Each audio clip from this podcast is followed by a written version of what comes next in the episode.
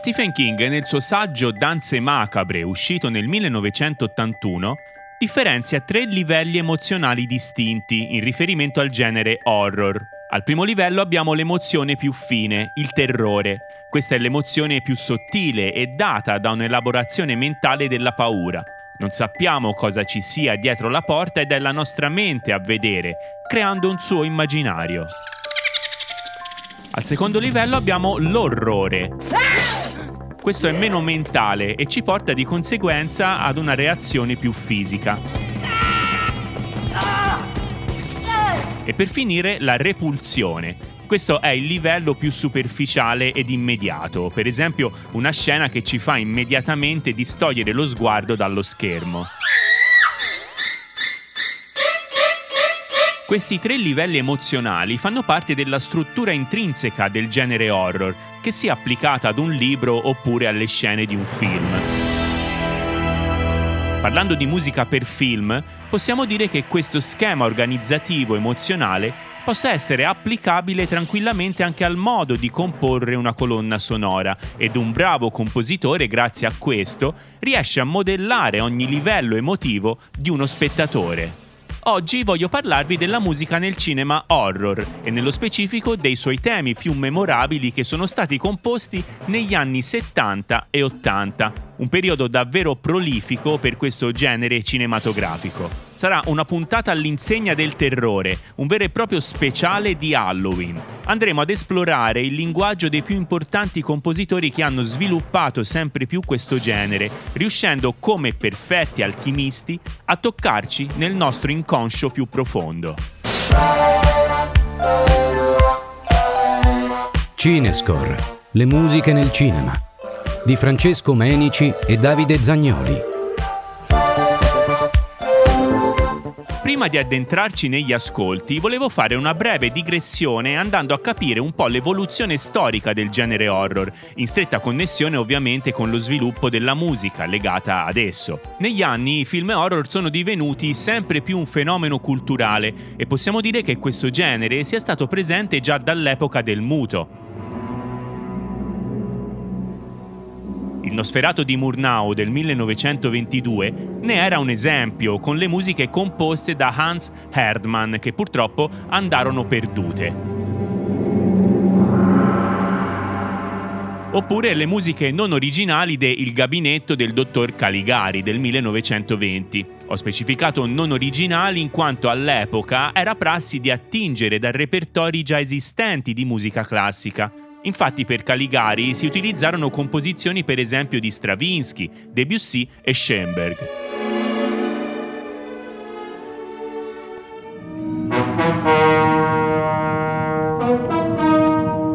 Facendo un piccolo salto temporale, un film ibrido fu per esempio Il fantasma dell'opera di Lubin del 1943, dove le musiche originali furono composte da Edward Ward in alternanza a brani preesistenti di Tchaikovsky e Chopin. Questo era il tema dei titoli di apertura de Il fantasma dell'opera, uno dei più famosi classici della Universal. Il brano è composto appunto da Ward e possiamo fin da subito sentire un sound dal carattere sinfonico romantico.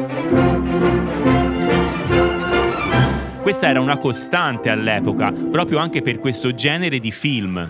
Tornando un attimo indietro nel tempo, ricordo che intorno alla fine del 1920 tramontava l'epoca del muto. E se parliamo di musica, la prima vera e propria colonna sonora originale, quindi scritta totalmente per un film, è stata quella di King Kong del 1933, composta da Max Steiner. Steiner, per chi non lo sapesse, è stato il compositore delle musiche di Via col vento. King Kong quindi è stato il primo lungometraggio sonoro americano con una musica originale.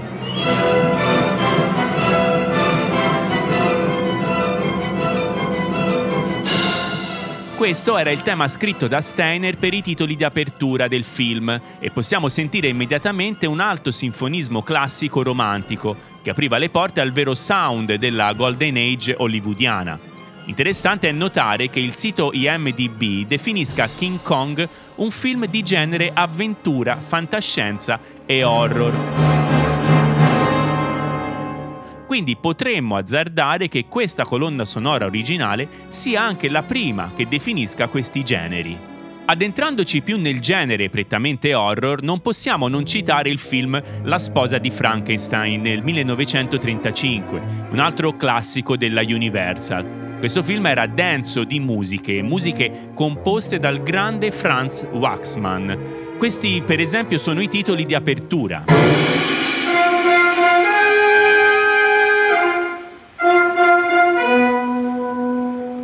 La sposa di Frankenstein uscì due anni dopo King Kong e possiamo dire con certezza che questi grandi successi commerciali gettarono le basi per le future colonne sonore. Per quasi 30 anni si mantenne più o meno questo stile, nello specifico anche per il genere horror, ma nel 1960 qualcosa cambiò, quando nelle sale uscì il film Psycho di Alfred Hitchcock. Psycho ridefinì i connotati del genere horror thriller, sia per la parte prettamente registica e tecnica, sia per il comparto musicale con le musiche scritte da Bernard Herrmann. Riguardo all'approfondimento delle musiche di questo film, vi rimando ad una puntata dedicata al sodalizio tra Hitchcock ed Herman che sarà pubblicata a breve sul podcast. Nel frattempo è importantissimo ricordare che in questo film la musica rappresenti un'ampia percentuale del suo successo.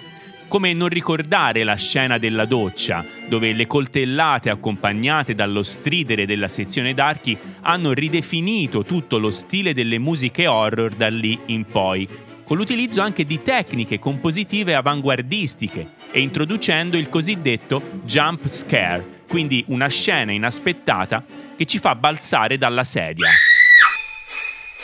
La colonna sonora di Psycho ha valorizzato anche il concetto di silenzio, in questo Hitchcock era un vero maestro nel capire cioè il momento giusto di inserimento della musica in rapporto alla scena, con il coraggio anche di interromperla bruscamente per valorizzare l'effetto di vuoto, attesa e smarrimento nello spettatore.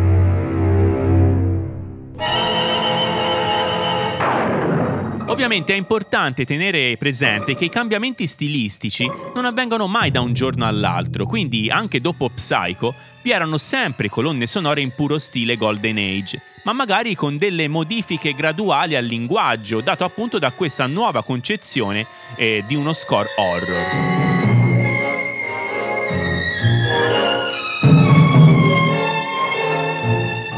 Un esempio lo possiamo trovare nelle musiche scritte da Les Baxter per il film Il pozzo e il pendolo del 1961, dove si manteneva sempre il sinfonismo romantico, ma dove anche si valorizzavano i jump scare con suoni stridenti e derivanti da Psycho. Dagli anni 60 l'età dell'oro di Hollywood perse il suo glamour e pian piano cominciarono a sparire le grandi produzioni con budget enormi e colonne sonore maestose. Negli anni 70 e 80 i registi e compositori avevano budget più limitati, per esempio vi erano sempre meno orchestre composte da un grande organico e di conseguenza gli addetti ai lavori hanno dovuto trovare altre soluzioni per suscitare reazioni del pubblico. La punta di diamante di questo nuovo approccio commerciale si ebbe giusto appunto nel genere horror, dove le case di produzione avevano risorse limitate e questo costrinse i compositori a sperimentare con i pochi mezzi che avevano. E siamo al 1973, quando nelle sale uscì L'Esorcista, un film che ha ridefinito anch'esso i connotati del genere horror, proprio come era avvenuto un po' con Psycho. I film di quel periodo, infatti, enfatizzavano la paura dell'ignoto e l'esorcista ne fu un vero e proprio esempio. La colonna sonora di questo film non è stata composta ex novo, nello specifico possiamo dire che il compositore Jack Nietzsche abbia composto quella che nel gergo si chiama additional music, musiche di contorno ed utilizzate come tampone a quelle vere e proprie della colonna sonora. Il tema principale dal titolo Tubular Bells era per esempio un brano rock progressive scritto da Mike Oldfield e facente parte del disco omonimo uscito nel 1973. Il regista Friedkin decise di incorporarlo nel film, trasformandolo nel vero e proprio tema principale.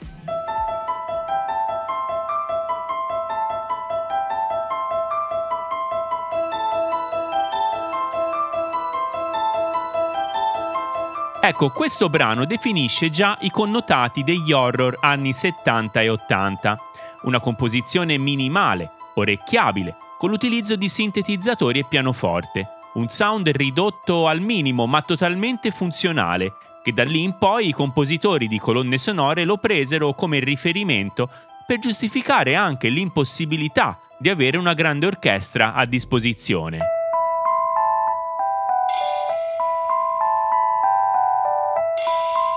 La vera caratteristica, che sarà poi anche riutilizzata nei brani che vedremo successivamente, è l'uso di tempi dispari, elemento caratterizzante del genere progressive. Di solito un brano standard, diciamo così, è scritto in un tempo di 4 quarti, quindi un tempo pari e anche lineare, che ci crea internamente una sensazione di equilibrio. Ecco, nel genere horror si tendono a scrivere temi con tempi per esempio in 5 oppure in 7, tempi storti quindi che ci creano un forte disagio e smarrimento, perché appunto distanti dalla nostra concezione musicale che abbiamo sentito fin da piccoli. Il tema per esempio dell'esorcista è scritto in 7. Inoltre in questo genere di composizioni si tendono ad utilizzare tonalità minori che incutono angoscia e malinconia. Anche in questo caso l'esorcista ne è un perfetto esempio in quanto la melodia è basata su una scala minore naturale di La, oppure per i musicisti più preparati sul modo eolio di La. Nell'esorcista quindi abbiamo una colonna sonora basata su temi già preesistenti, come avveniva proprio nel passato appunto. Un esempio è la composizione polimorfia del compositore Penderecki, un riferimento dell'avanguardia polacca.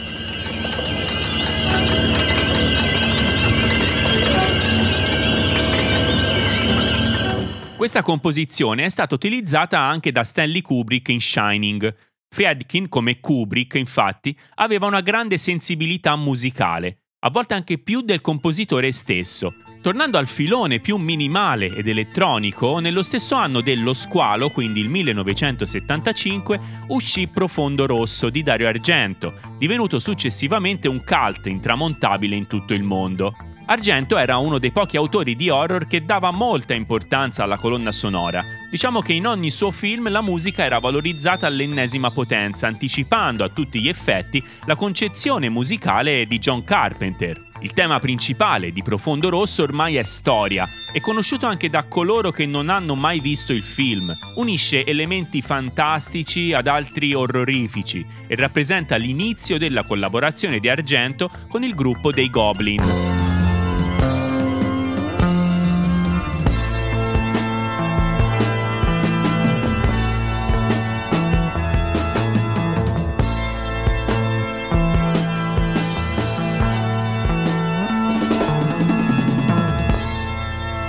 Questo tema si collega perfettamente alla psiche perversa dell'assassino, al male e anche alla follia. Leggenda narra che sia nato alle due di notte in una cantina, dopo che Argento fece sentire il tema dell'esorcista al gruppo dei Goblin. Chiese loro infatti qualcosa di simile, di grande presa, orecchiabilità e dal sound inconfondibile. Riguardo proprio a quest'ultimo sono stati utilizzati i sintetizzatori come il mini Moog e strumenti come il clavicembalo, l'organo e le chitarre. È un tema che si ripete fino all'ossessione e riflette, come quello dell'esorcista, un tempo dispari che alterna battute di 7 quarti a battute di 4 quarti, sempre per creare destabilizzazione nello spettatore. Argento rompe inoltre le barriere rigide e scolastiche riguardo la composizione di musica per film. La musica in generale dovrebbe accompagnare le scene senza però distrarre lo spettatore da ciò che accade, mentre nei suoi film è tutto l'opposto. È la musica la vera protagonista, sempre in primo piano, come a completare il significato delle immagini.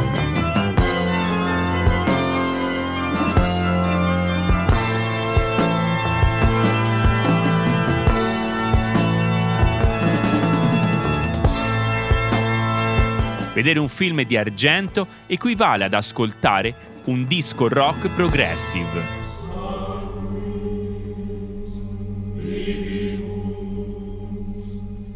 Bene, dopo Profondo Rosso torniamo ad Hollywood per parlare di un altro tema davvero interessante, scritto da Jerry Goldsmith, compositore che, come ho detto più volte, ha rinnovato insieme a John Williams il sound hollywoodiano della musica per film. Il film in questione è l'horror The Omen del 1976 e diretto da Richard Donner.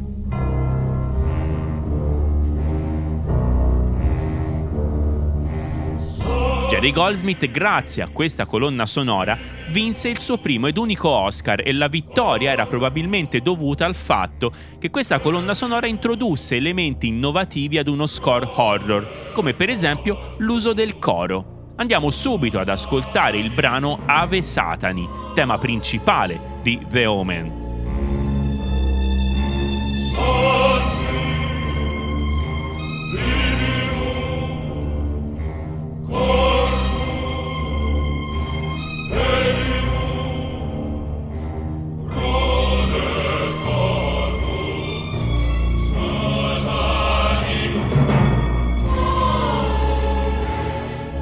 Il concept corrispondeva appunto ad una versione satanica dei tradizionali canti gregoriani, che rimandava alle atmosfere delle messe nere, giocando e invertendo le frasi delle messe in latino. L'uso del coro infatti è stata la chiave caratterizzante e vincente della colonna sonora del film, così come di tutta la saga. Trasmetteva la brutalità ed il puro terrore legato alla figura dell'anticristo.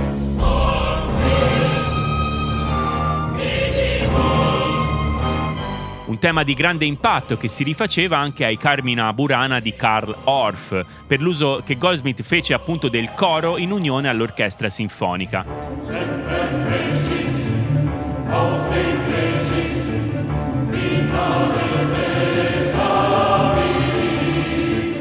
Caso della colonna sonora di The Omen, l'impronta timbrica è quella di un sound sinfonico orchestrale e quindi distaccato anni luce dalle musiche per esempio di Profondo Rosso o dell'Esorcista. Diciamo che questo score composto da Goldsmith si possa collocare nella terra di mezzo, tra il sinfonismo classico e quello elettronico, in quanto se ascolterete la colonna sonora per intero potrete notare alcuni accenni anche all'utilizzo di sintetizzatori. Questo mix perfetto e mai invasivo è proprio la firma stilistica di Goldsmith, mix che possiamo sentire anche nella stragrande maggioranza delle opere del compositore.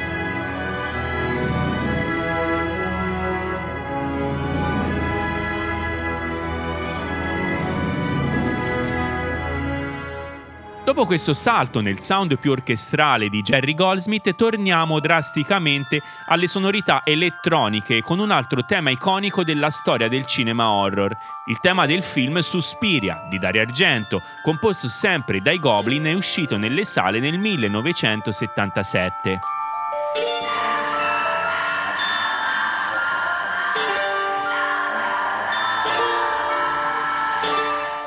Come avrete notato, stiamo seguendo un percorso totalmente cronologico, proprio per capire come parallelamente i vari compositori si siano approcciati alla materia horror, permettendoci anche di scoprire le varie contaminazioni e connessioni che si sono create tra loro.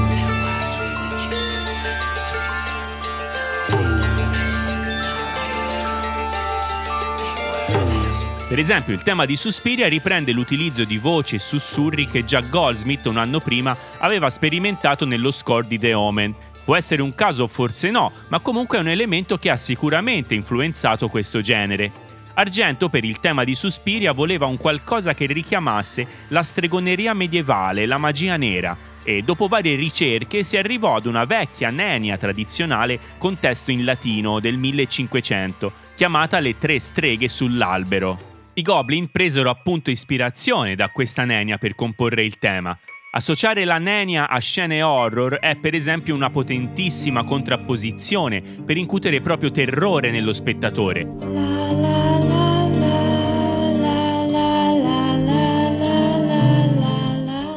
E già dalla trilogia degli animali di Argento Morricone ne faceva uso.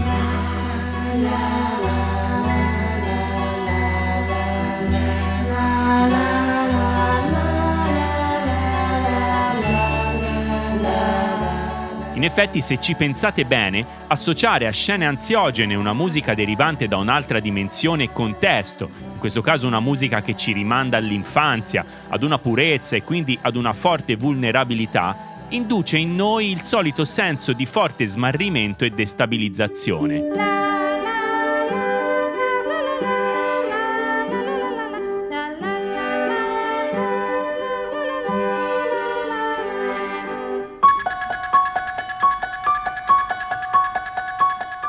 Il 1978, anno in cui uscì il film di John Carpenter Halloween, la notte delle streghe. Anche se a tutti gli effetti non rappresenta il primo esempio di genere slasher nella storia del cinema, possiamo comunque dire che ne è il film capostipite. Carpenter, essendo un musicista, compose l'intera colonna sonora, questo principalmente perché al solito la produzione non aveva budget a sufficienza e quindi il regista non poté permettersi di scritturare un compositore e di conseguenza un'intera orchestra. La colonna sonora detta di Carpenter la compose in soli tre giorni, utilizzando una palette timbrica elettronica unita al pianoforte che riproporrà anche in altre sue pellicole successive e che diverrà da lì in poi un po' il suo marchio di fabbrica. Una musica musica minimalista, nel limbo tra barocco e rock progressive, ispirandosi sicuramente al sound dei Goblin e aggiungendo in più dei caratteri dai toni ambient. Carpenter è un vero maestro della horror music e a mio avviso è riuscito a modellare e sviluppare le idee, per esempio, dei Goblin con una purezza e linearità sopraffina, senza eccedere mai nel grottesco. Le sue opere hanno una semplicità di equilibri sconvolgente e ti arrivano allo stomaco e alla psiche senza freni, totalmente dirette e viscerali. Al solito anche il tema di Halloween si basa su un tempo dispari, in questo caso di 5, sempre per creare l'effetto di squilibrio ormai come costante. Inoltre Carpenter concepisce l'armonia dei brani per colori, per zone sonore e quindi spesso una cellula motivica la sposta di altezza, innescando quello che in gergo musicale prende il nome di approccio modale. Crea questi cambi sonori in modo repentino, inaspettato e di breve durata, come tessere di colori intercambiabili, trasmettendo al solito nello spettatore un effetto di totale confusione.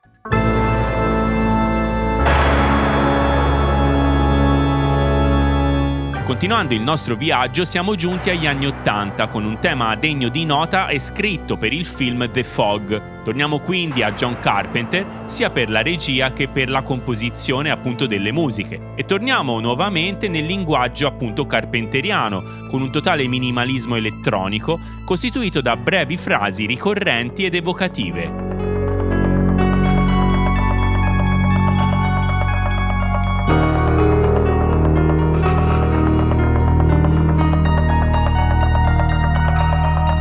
Questo tema, con protagonista un organo ed i soliti sintetizzatori uniti al pianoforte, ci porta in questo ambiente totalmente oscuro e notturno, rievocando le atmosfere di Halloween. Inoltre, anche in The Fog, Carpenter torna all'utilizzo marcato dell'uso della modalità, quindi dello spostamento di cellule motiviche pensate come colori, forse qua in un modo ancora più marcato che in Halloween. Stranamente questo brano è in un semplicissimo 4 quarti, quindi si distacca dal cliché dispari degli altri temi che abbiamo visto fino ad ora.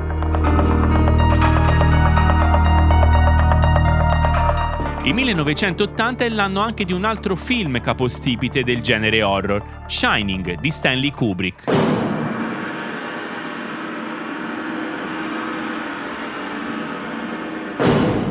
Film tratto dal romanzo celebre di Stephen King, che vede un indimenticabile Jack Nicholson nei panni del protagonista Jack Torrance. Come l'esorcista, anche Shining utilizza una colonna sonora composta da musiche preesistenti in letteratura classica. Con composizioni per esempio di Bella Bartok, Ligeti ed il solito e amato Penderecki. Kubrick, oltre ad attingere a musiche di repertorio, si avvalse anche delle compositrici Wendy Carlos e Rachel Elkind, due riferimenti del genere elettronico di quel periodo. Entrambe scrissero tantissimo materiale, ma Kubrick, come era solito fare, utilizzò solamente due temi, il main title, e un altro dal titolo Rocky Mountains. Per la nostra analisi andiamo ad ascoltare il main title, utilizzato appunto nei titoli di testa del film e legato ai meravigliosi scenari del Glacier National Park.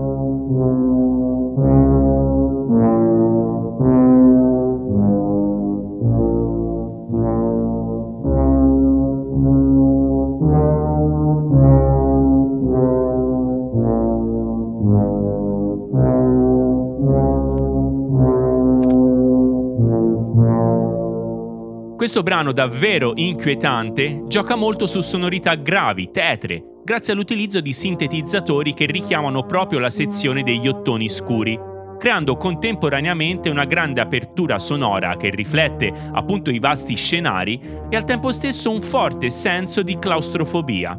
Questo brano non è stato composto da Wendy Carlos e Rachel Elkind, in quanto è tratto da La Sinfonia Fantastica di Hector Berlioz e nello specifico nel quinto movimento dal titolo Sogno di una notte di Sabba.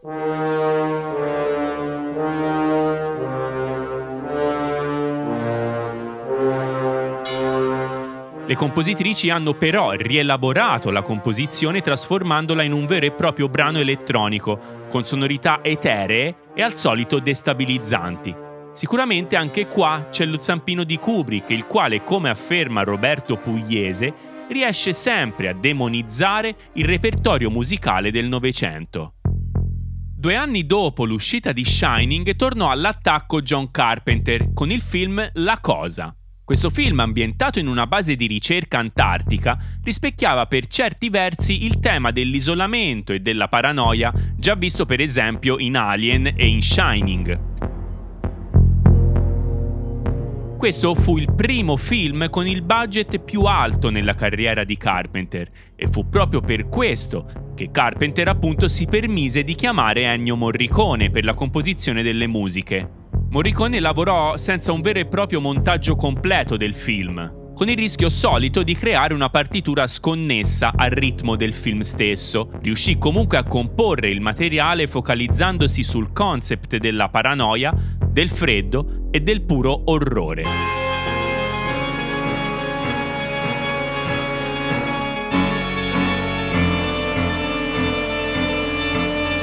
Interessante è notare che Morricone utilizzò per questo score anche l'organo a canne, per creare una sorta di solennità in determinati passaggi della partitura. Espediente che riutilizzò anni dopo, per esempio, anche nelle musiche di Mission to Mars di Brian De Palma.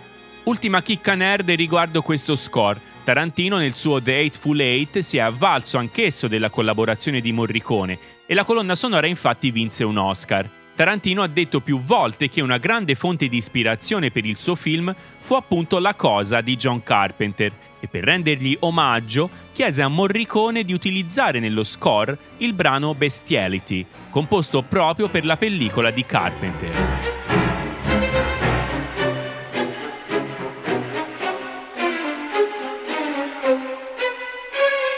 Sempre nel 1982 uscì nei cinema Poltergeist, un film scritto e prodotto da Steven Spielberg e diretto da Tob Hooper.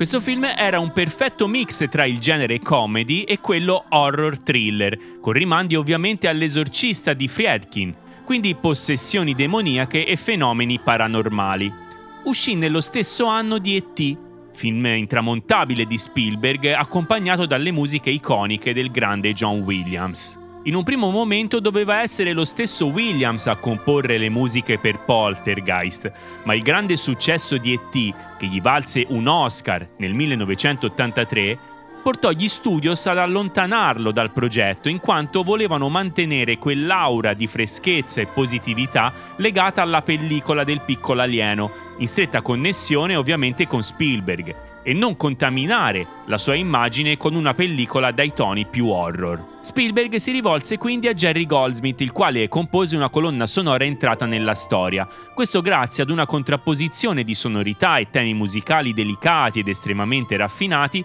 a tecniche totalmente avanguardistiche, con dissonanze e cacofonie.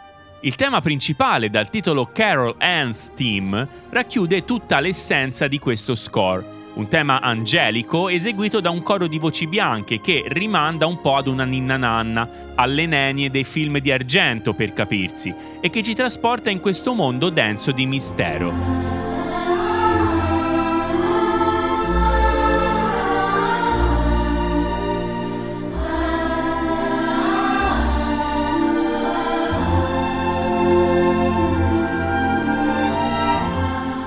Al solito fantastica la contrapposizione di queste voci di bambini in un contesto soprannaturale. Questo score infatti valse a Goldsmith una nomination all'Oscar. Se lo score di Poltergeist rimandò alle sonorità sinfonico-orchestrali, parallelamente avevamo comunque una folta schiera di film a basso budget che mantenevano sonorità più scarne ed elettroniche.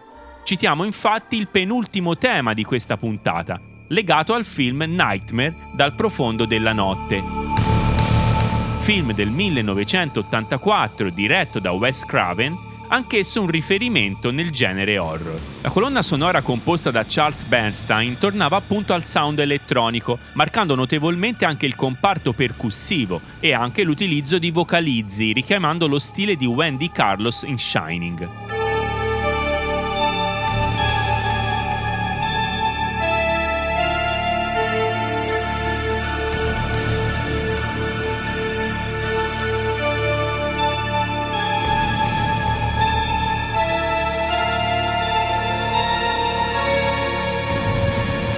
Tema principale del film rimanda come mood ai precedenti Esorcista, Halloween, ma qui abbiamo una differenza sostanziale. Non abbiamo cioè cellule motiviche serrate e ansiogene con tempi per esempio dispari. Al contrario, abbiamo fraseggi più ampi, più respiro nella concezione armonica, richiamando a tutti gli effetti il concetto di sogno, di onirico, elemento appunto caratterizzante del film. Un tema davvero terrorizzante perché richiama il forte senso di attesa, innescando in noi uno stato di trance perversa e angosciosa.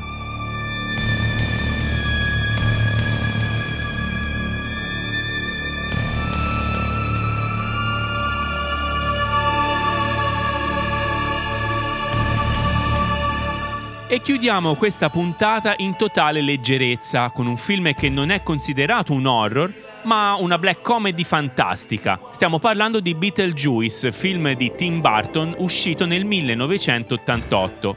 Come dicevo non è un horror, ma si addice perfettamente al clima di Halloween di questo periodo, in quanto comunque ha dei rimandi ai B-movie horror del passato, una caratteristica pressoché costante nel cinema di Barton. La musica è di Danny Elfman, collaboratore storico di Barton, e questa colonna sonora è estremamente frenetica e si adatta perfettamente alla personalità del personaggio di Michael Keaton. Andiamo subito a sentire il tema principale.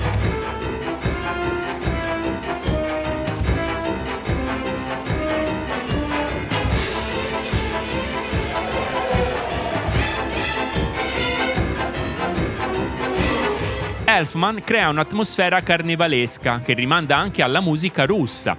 Lo stile di Elfman è davvero complesso descriverlo a parole, perché è un totale viaggio nella schizofrenia, un vero trip, con un utilizzo ampio di sonorità orchestrali, coro, sintetizzatori, sassofoni, clavicembali, percussioni e strumenti etnici.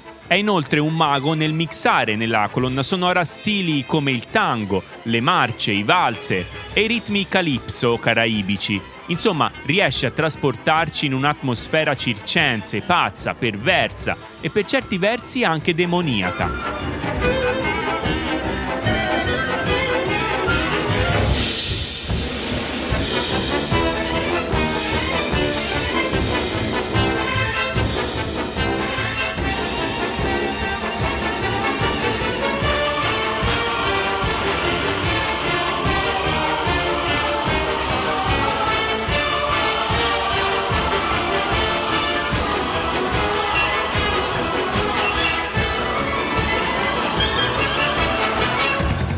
In Elfman infatti è marcato questo forte senso di stravagante e di incredibile divertimento, contrapposto ad una vena più malinconica e romantica.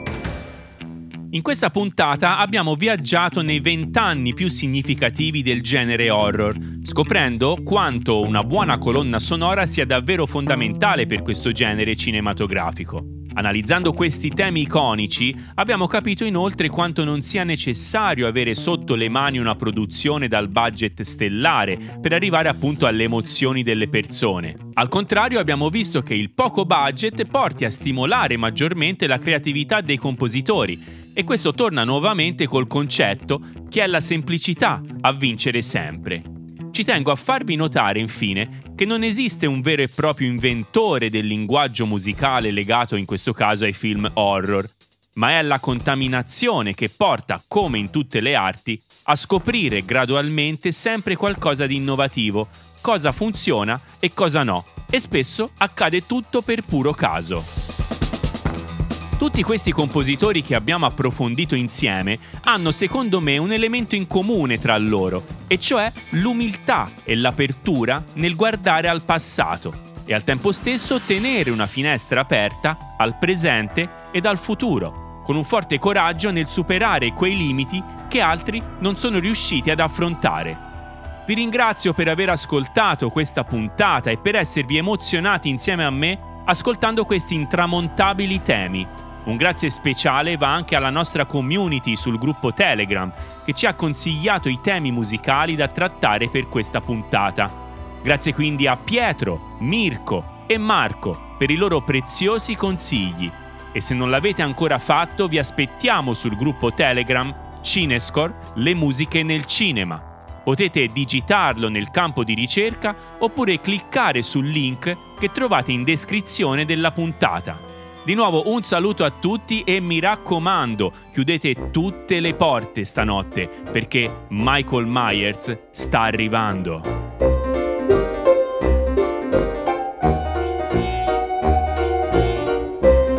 Cinescore, le musiche nel cinema. Voci e testi Francesco Menici. Missaggio e post produzione Davide Zagnoli. Fine Gizmo. Get Gizmo.